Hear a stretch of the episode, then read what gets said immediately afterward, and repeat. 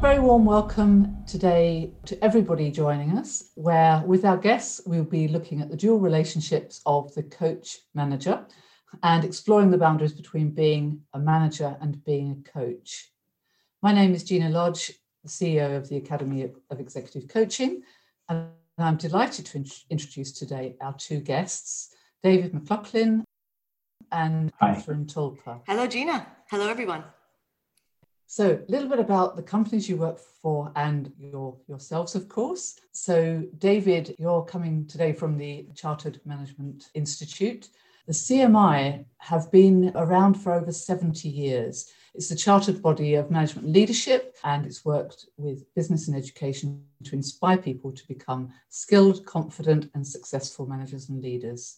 So David, about you yourself, you are a Chartered Management Consultant Assessor. You're a professional, experienced leadership management and personal development coach who loves to help individuals and teams develop and achieve their full potential. Now, so Catherine, um, C E O of the Association for Coaching, A C. The Association for Coaching was established in two thousand two and is a leading independent and not-for-profit professional body dedicated to promoting best practice and raising awareness and standards of coaching worldwide. And about yourself, Catherine, you are C E O and co-founder of the Association for Coaching. As an accredited global coach, uh, you run a successful board-level coaching business, Wisdom eight, specializing in coaching C E Os, executives, and top teams. So we have two quite heavyweight people here on the podcast today. So big welcome to you, and thank you for joining us today for this uh, discussion. Okay, well, now um, we, we've set the scene here. So this, this made me really think. There was some research by C M I, David, which I'm sure you, you've heard, but C M I found that eighty percent of workers do not think that their manager sets a good moral example. Yes, and I, this is quite shocking, isn't it? And I think it's um, I think it's part of our wider mission that encompasses uh, the idea of, of getting better managers, actually. And I think what we see a lot are what we call accidental managers, um, people that are, are technicians or just very good at their job. You know, they, they're doing a super job somewhere in an organisation, and suddenly they find themselves promoted into a position of manager, and often without any training, without any development. Just, you know, you were doing a really good job, we'll give you more money, here's it, now you're managing this team. And I think that becomes really difficult for people without that development, that they get lost in the weeds, if you like. And it's easy to blur the lines between now I'm a senior technician or a senior specialist to be now I'm the manager. And, you know, my job is no longer about the product or the thing. My job now is about is about managing people and facilitating their success and facilitating the work of the team to meet the objectives of the organisation. And I think people get lost in that, in, in the kind of the kind of moral picture they provide of people. And I think when you add into that, I don't know what you'd say, Catherine, but when you add into that the fact that people often struggle to make the differentiation between being a friend and colleague and peer and growing up in an organisation in a, an organisation with someone, to suddenly a position of having to manage that person's work, performance, manage them, do the uh, three sixties, the, the annual reviews, everything else that has to be done. I think people can get lost, and I think that's why we see so high, such high levels of, of not setting a good moral judgment, because I think people are just lost, actually. And then again, you overlay that with the pressures of time. You overlay that with the pressures of production and um, meeting objectives and, and meeting achievements. And it just becomes far too easy for people to lose sight of what it is they should be doing. Uh, example they should be setting, and get tied up in, in, in all the other things that are part and parcel of that, of which they've had no development for. What, what, what do you say, Catherine? Yeah, I, I agree with, with really what you've said there, and there's an add to that. I think there's also something now in the times we're in, this is even pre-COVID, I think we look over the last three, four, five years, you know, internationally even, I think uh, there's much greater levels of awareness now in the workforce. You know, if you look at, you know, the maturity, more maturity now in, in a number of the talent programs and the way they're bringing in more development than maybe, you know, twenty years ago, twenty-five years ago. And that in a way, which is, which is all a good thing. It's about this element of you taking responsibility for your career and you, you know, making some choices that are more suitable for you and the, and the organization's responsibility to support that. You know, it's, it's both, isn't it? I think there's, I don't know if it's higher expectations. There's a sense to me, it's a question mark. Are there higher expectations than twenty years ago? But I think there's certainly more of an invitation now to people, you know, in these surveys, in these poll studies, in the research, more than ever to, to really ask the questions. What do you need from your manager? What do you want from your workforce? So I think there could be something there as well. I, I would agree. And I think there's, there's also something in there that talks to why people work. And I think, you know, if I go back to when I first started work, it was you you were after work because you uh, needed the money, you needed a job. And, and to a certain extent, you know, you were, you were, had those aspirations. You perhaps wanted to get married or engaged or buy a house or a car or whatever it might be. But I think there was there was also alongside that a sense of almost gratitude for the job. And I think because of that, we were willing to put up with, with more that the nowadays generation and people rightly now shouldn't put up with, and we should never have put up with it. But I think the expectation always was, especially in lower qualified jobs, perhaps, that, you know, if you don't do this, somebody else will. If you don't do as I say, then I bark at you. Uh, and if you don't respect my authority, then somebody else will, and you can go. And, and, you know, don't let the door hit you on the way out. And I think that has changed. And what I'm seeing in the workforce now, and especially with younger people coming through, is that, you know, you're lucky to have me. Yes. Not I'm lucky to have this job, but in a sense, you're lucky to have me. I could go anywhere. I've got my degree. You know, I've got options. I'm not under pressure because I'm not leaving home at eighteen to, to, to get married or whatever it might be. The expectation's there that I will be in, in the family home longer and we'll, we'll have that support from the family are greater. So I think people have more choices, which gives them more of a sense of, well, you know, I choose to be here. You need to make this as comfortable as possible for me, um, because it's a joint relationship and we're, we're both benefiting from this, not kind of, it's, it's less transactional, I think, than, than it used to be. Yes. And it's going back to you again, not, it's not just a generational thing, but there's been, you know, a lot of the research has been around more the generational studies with the millennials and such. You know, this whole um, need for greater meaning and purpose in the workplace. You know, I, I think it happens at all levels. And I think especially now during the times we're in at the moment, at all levels, at all generations, but even before all this, they are, as you said, they're, they're looking um, and we want to ensure they're going to be working for the right organization that's aligned to their values. Um, so it's, it is, it's, it's in that same bucket as the meaning and purpose side, I think also you were alluding to, weren't you? Yeah. Yeah. Yeah. So, in terms of, of ethics and being a manager then, you know, it is a dual relationship. So you're you're as a manager, you're trying to manage people. So you've ha- you've got goals, haven't you? They're being set uh, that you've got to meet targets and do all of the things that managers are always traditionally been expected to do, as you say. But now we're, we're expecting people to be a coach as well, or are we? So we're expecting them to have a coaching style, perhaps we should say. So how ethical do we think is managerial coaching, the manager and coach relationship? How ethical is that? I think I think for me, I, I think you hit the nail on the head when you said about coaching style. And, and I think there's a difference here between a more formalized contracted coaching relationship, which is, is very different from a managerial relationship with a coaching style. And I think for me personally, it's it's the the adoption of a coaching style that allows me to get the most out of people, because I think it very much is that, that you're right when you say ethics, but I think it's very much about that relationship as well. It's, for me, it's how can I help you to succeed? Because if you succeed, I succeed. So there's an ethical buy-off there. Um, and it's a joint relationship. And it's back to that old thing, isn't it? You know, nobody wins unless everybody wins. And, and I really believe that that's true. It's, it sounds a bit cheesy and a bit trite sometimes, but I, I really believe that that's true. Because, and, and I guess that comes back to what I was saying earlier about, you know, my job is no longer technical specialist. My my job is no longer, um, I, I don't produce things. I'm not a teacher in the classroom. I'm not a technician, whatever it might be. My job now is to is to help my team succeed. So it is that, you know, what do you need from me in order that you succeed? And if we do that and we have that relationship and we're open and we're transparent about it, there are certain expectations around that, as we would perhaps with a, with a, a contracted coaching relationship. You know, we're going to work together in a certain way. We're going to challenge uh, difficulties in a certain way. We're going to challenge each other in, in a certain way and have that respectful pushback, which you would get with a coaching relationship. But I think that that, that just feels right, and it feels like the imperative, really, because the days of, of, of saying, you know, I'm I'm in charge, you don't do as I do, do as I say, uh, are gone. You know, nobody's going to do that, as, as we mentioned earlier. So I think it is, how do you get the best out of people? And for me, that feels like a coaching approach is right. But there do have to be boundaries. And I think, you know, we're not, it's not that contractual relationship.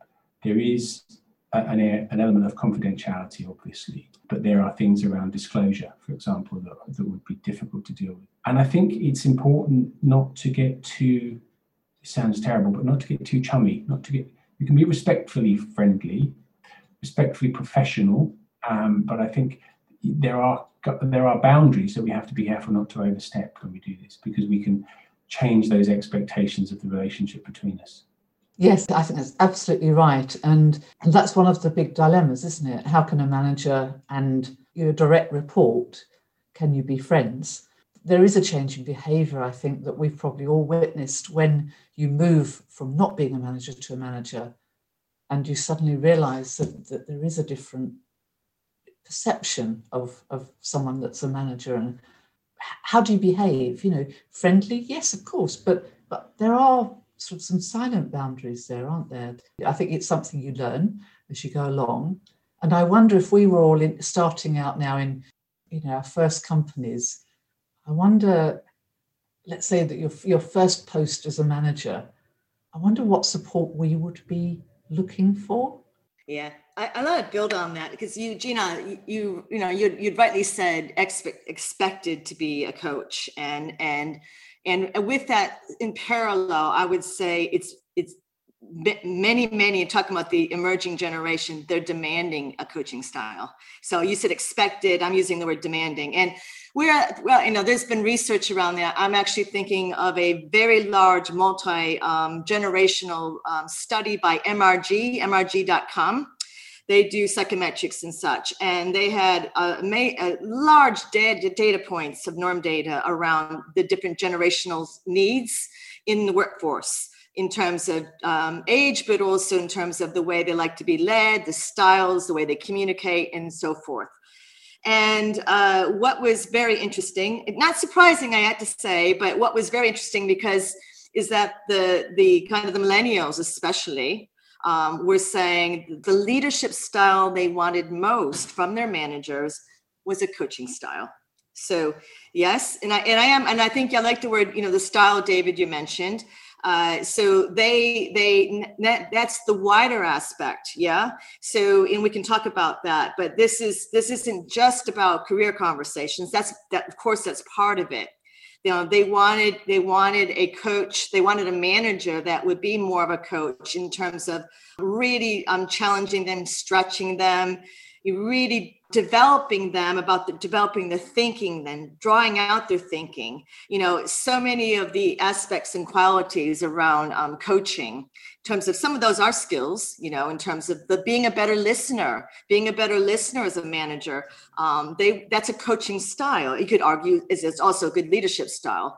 But what they also wanted is Uh, you know, part of coaching is also observational feedback. You know, if you have permission, as you know, as all, you all know, is around with permission, you could give in a trusted, confidential way some observational feedback in ways that they that, that's working well and ways they can improve. So some of this feedback was coming was they wanted more ongoing dialogue around themselves, around their growth.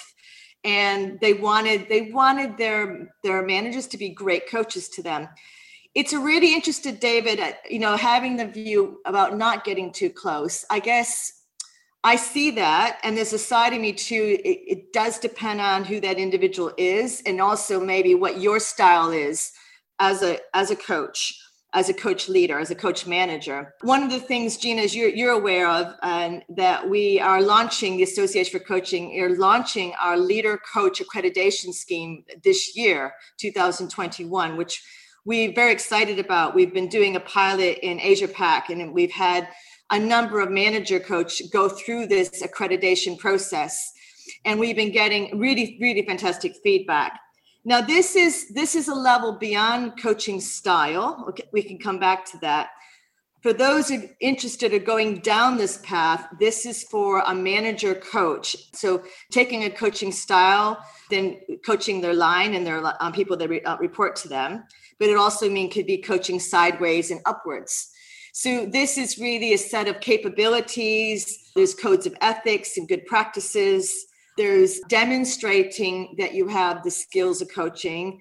It's demonstrating that you are applying a coach approach in your role. Doesn't mean all the time. That's impossible, isn't it?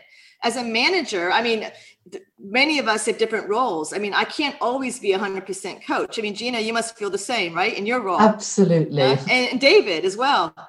Yeah, yeah. It, it, it's. I think that's one of the misnomers about this, that you, you are a coach all the time. Yeah. And and I think, David, as you quite rightly picked up on what I said about having a coaching skill skill set is very different from saying, I am a coach. I think that's not what we're saying. And that that sometimes gets confused in organisations, doesn't it?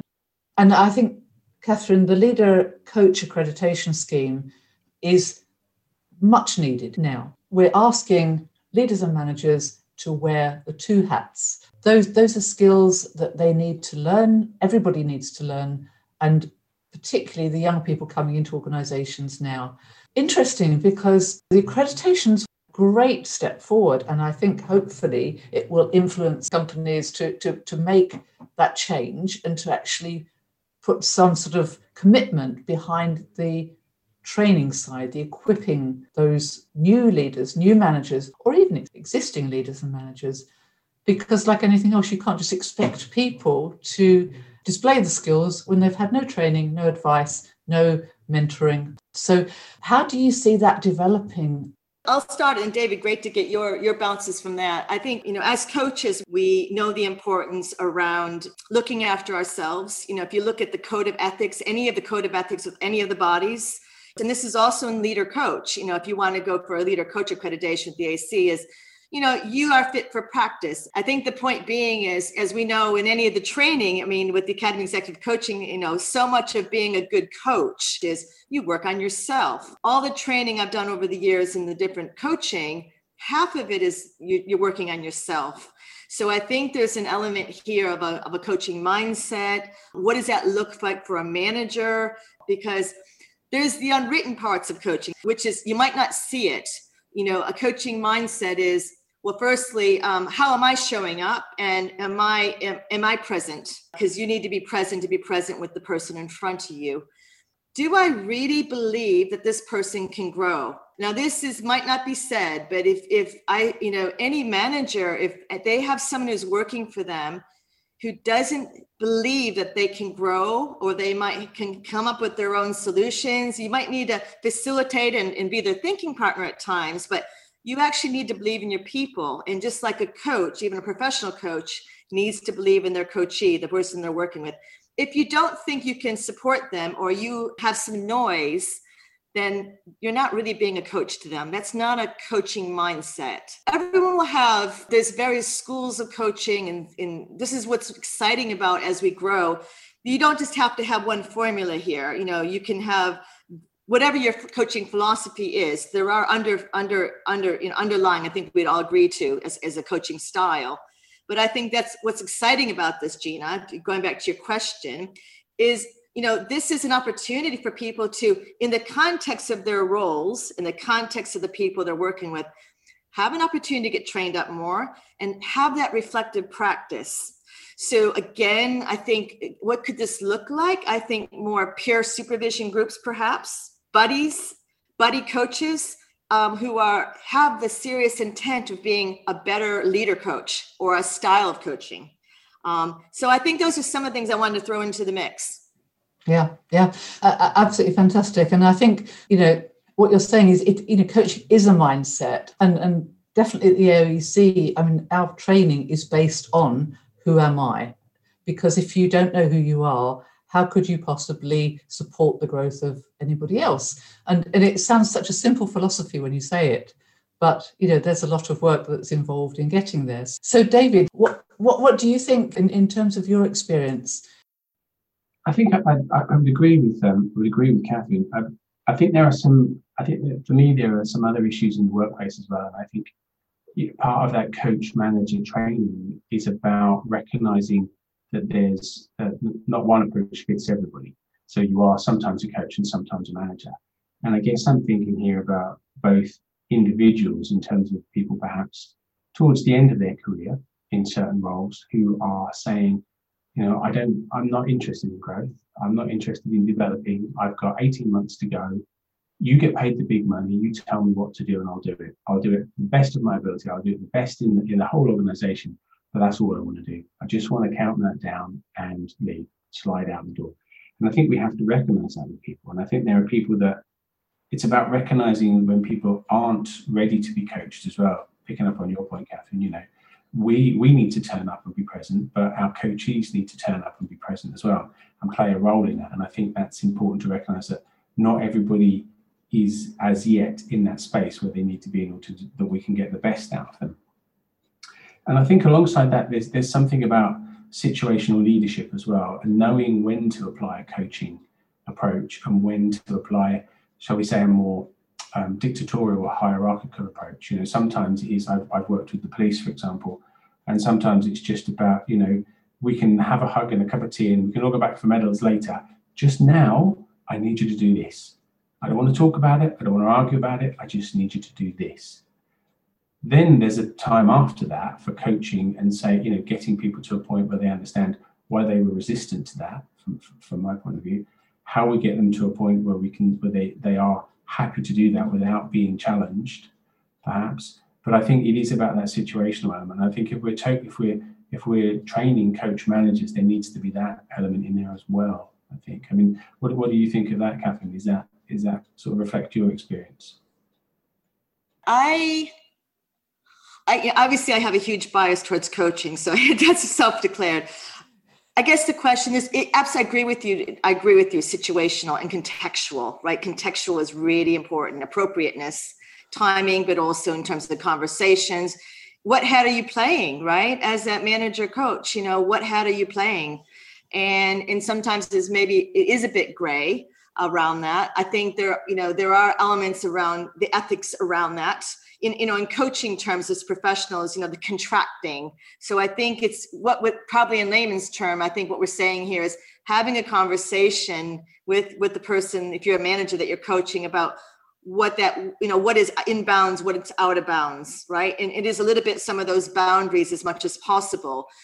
For instance, if it, and also depends on the context. I'll give you an example. So if it's a company that's, you know, that is fairly evolved on the talent side and they view it's important for um, a manager or an employee to um, always be thinking about their career and what is the most, the best fit for their roles, uh, what's actually best fit for, um, for them in terms of their values and, and, and where they're at at any point in their career. And a manager, as we know, is a pivotal part. I mean, that's who they see the most many times to, to helping in that those discussions. And I think where I really admire companies that says, listen, it's important for, you, for us to have these conversations of what, what, what it could look like for you in the future, here or elsewhere, and having a very open dialogue in a very open way. So the, the context, the, the psychological safety in that organization is allowing you to have those free conversations around what you want, what the employee wants, what around their development and in their roles. And, and I think when you have that kind of context, then a manager coach can, can feel more free in that way, right? Um, if it's something where it's maybe not that kind of environment, then it sounds like it needs to be more, maybe a little bit more safe, you know, a little bit more boundaried about that, you know, you know, but I think the point here, there's a lot written and, and mentioned about psychological safety. We do know, because it's a very trusted space, whatever those, those agreed terms are in, in when you're in that kind of coaching discussion, as opposed to the manager discussion, I think that needs to be discussed of what, what's in bounds, what's out of bounds. And it is really worth the dialogue. Um, so I don't know what you feel, how you feel about that. Yeah, no, I'd, I'd agree with that. Actually, I think that, that those those inbounds and outbounds are really important to establish early on. I think um, without those, it can become it can become potentially difficult later on, yeah. unintentionally difficult. Yeah. But I think it's um, it's it's very important to be aware of that. Yeah. And Gina, with your within the Academy of Executive Coaching, do you have a view on that? Because I'm sure you do. Yes, and I think I think this goes back to, in the context that we're we're talking about now, it's a, a style of contracting. So we're talking about a style of coaching. We're not talking about the manager or leader as a coach. So I think, yes, absolutely, it's important to have a style of contracting in the way you just described very eloquently. So if you're a manager or a leader and you have direct reports and you don't make, you don't give the clarity about the relationship between the two of you, well, how can you expect somebody to understand what's expected of them? So if you don't have that conversation at the beginning, and and and I think in, in my, my opinion, it needs reinforcing. You don't do it once. You know, you do check in and how are things going, of course, and it, and it progresses. But it's surprising how many times we hear that that doesn't happen. So I think it's really important to have a form of contracting to say, this is, there will be times when I have confidential information that I can't share with you. So I'm, that's not because I don't trust you, it's because there's certain governance that prohibits me from doing that. That that's perfectly re- reasonable. It's not a barrier. But sometimes just saying these things out loud, you know, it's, it's it's a form of contracting. This is what we can do. This is how we can work together. And it's, as you said earlier, David, it's it's about, you know, level playing field. It's about this is This is what I can do, and this is what I need of you, but what do you need of me? And this is what I can commit to. So just having that, it's it's it's having that conversation with your direct reports is, is a coaching style to me, and it's essential. I'll give you, it's a really practical example of, again, the contracting. I was with a manager coach who um, did have an agreement with the, his coachee uh, who worked for him. And it was a career conversation. So the, the coachee, the, the, who he worked for him, um, they were talking about how mobile this individual was. How, would they travel? Would they leave, in this case, the U K? So in the coaching conversation, because it was a very, it's a very strong relationship, he said, at this point, I'm not mobile. But what he did say is, when it comes to discussing on the su- su- talent succession planning, I don't want that known. So hold that, hold that space. And and and this this person I know, he has done that. So that's just an example of something very practical about what is out of bounds, what's in bounds.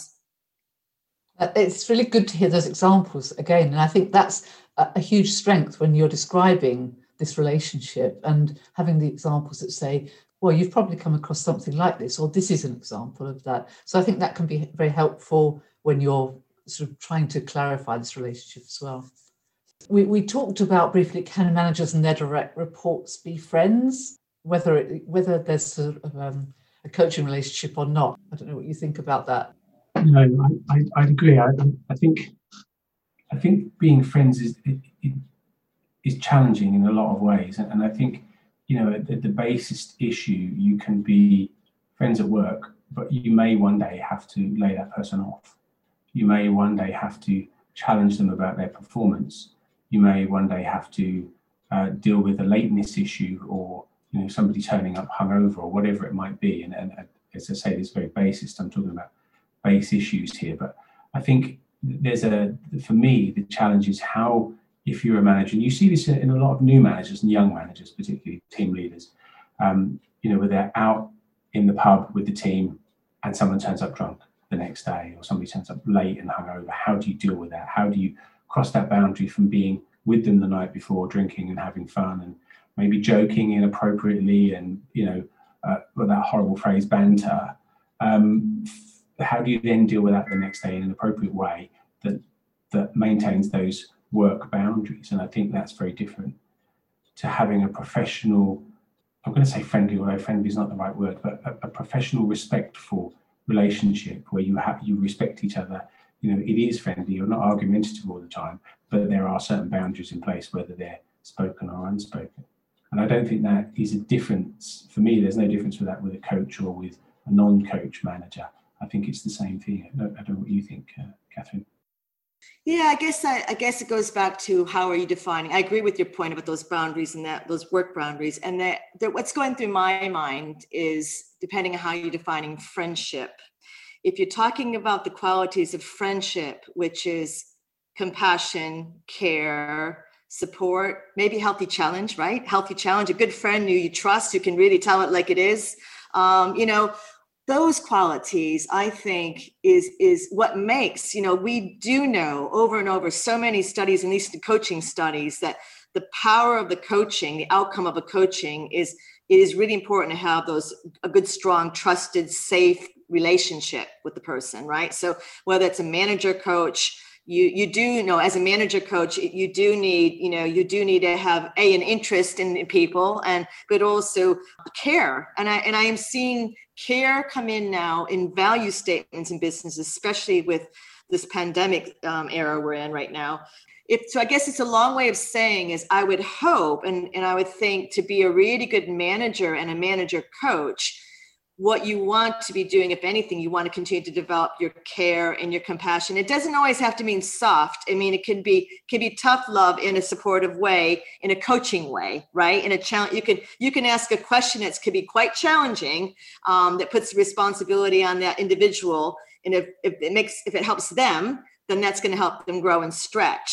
So um, I guess it all depends on what, you know, what kind of, everyone probably has different definitions of what they want in a friend as well. So I guess it's, it's, it, but I know we're trying to, trying to break it down, but I, I agree with you about the boundaries. But I guess there's something here coming in to me around, especially the emerging generations coming in, they're already in the workforce, um, in leadership roles, you know, they, there, there are less boundaries, as we know, between work life. And then now with this, this, the pandemic, you know, everyone, the work life is there, we're in it. So I guess the question is, what's emerging for me? What is emerging? What does that mean? I get. I, I just want to pick up on that, because I guess that's. A, I agree with everything you're saying, and something that just occurs to me as you're saying it, in terms of emerging uh, and new ways of working. I mean, where do we stand on on social media, for example? You know, should we, as managers and leaders, be connecting with people on social media? And, and if we do, is is one form of social media more appropriate than the other? I mean, you know, we can take LinkedIn, for example, can't we? Which is probably, and I'm going to go out on a limb here, probably the least interesting form of social media that we have, through to, do we share our our, our family photos on, on Facebook and Instagram? And are, are we on Twitter with with our with our um, teams and with our with the people that work for us?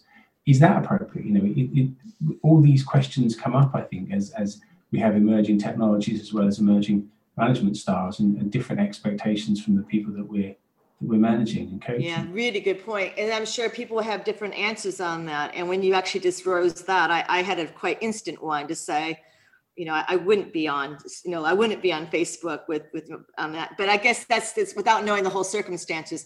But I think I think that goes back to me going back to John Whitmore's about this. There's an element here with with coaching is about choice. So I think that is an element here. There's the choice of that individual. And then in the dialogue, I mean, maybe that's an invitation, the dialogue, um, having the dialogue with them, or what would be, what would make them, the relationship feel safe, what would make um, each other feel comfortable.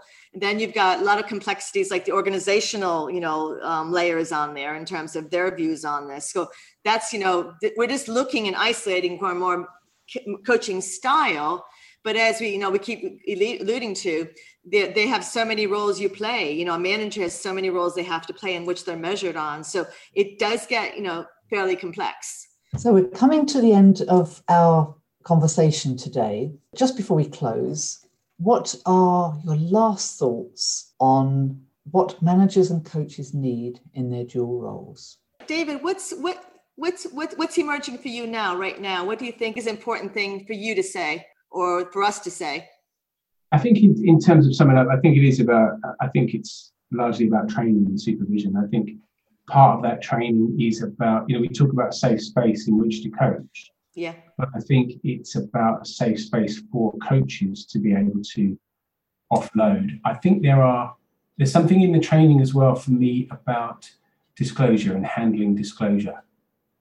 I think, you know, that's a big thing. If we, we've set up this safe space, and that's exactly what we want.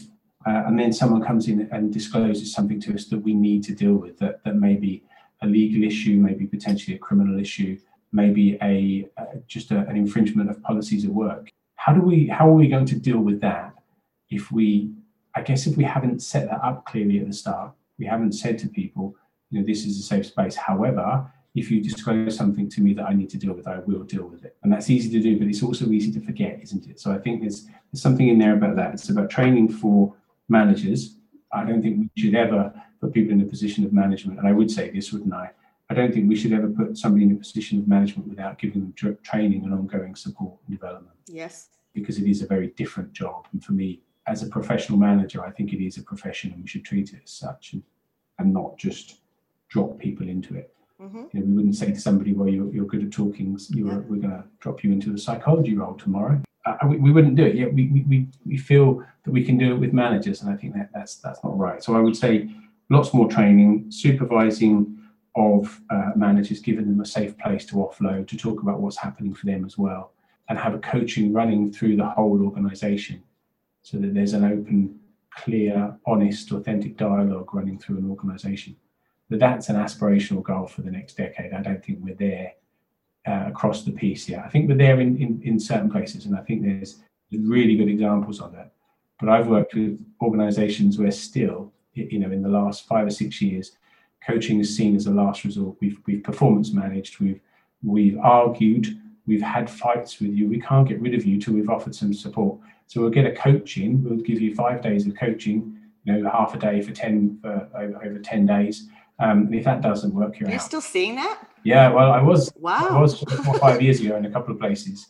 And it was, it, it, you know, it, it was seen as, we've tried everything with you now, so that's it, you're out. Nothing works. And I think the fear in that organisation then is, oh, so you've got a coach coming in, well, I might as well start packing.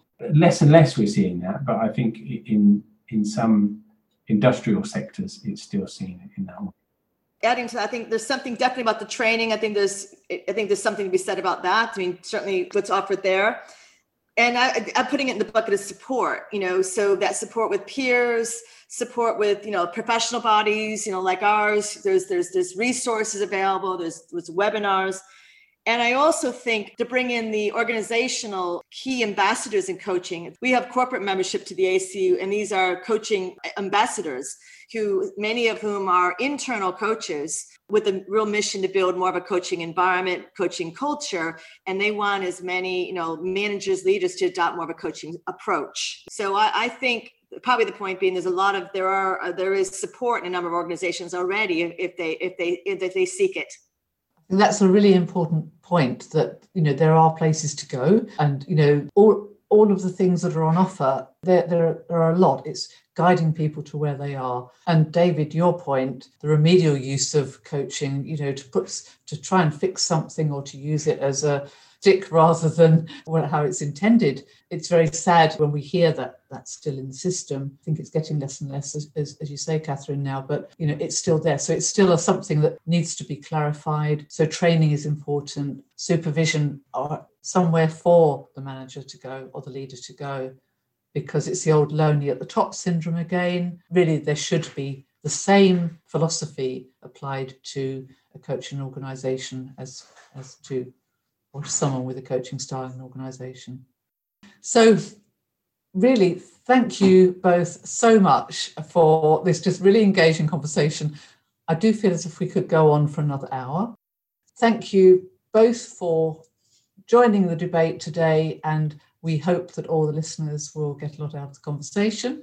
And any questions, obviously, please let us know, and we'll try and address those separately. Thank you very much. Brilliant. Thanks, guys. Thank, thanks for having me. Been really, been really enjoyable. Yes, thank you.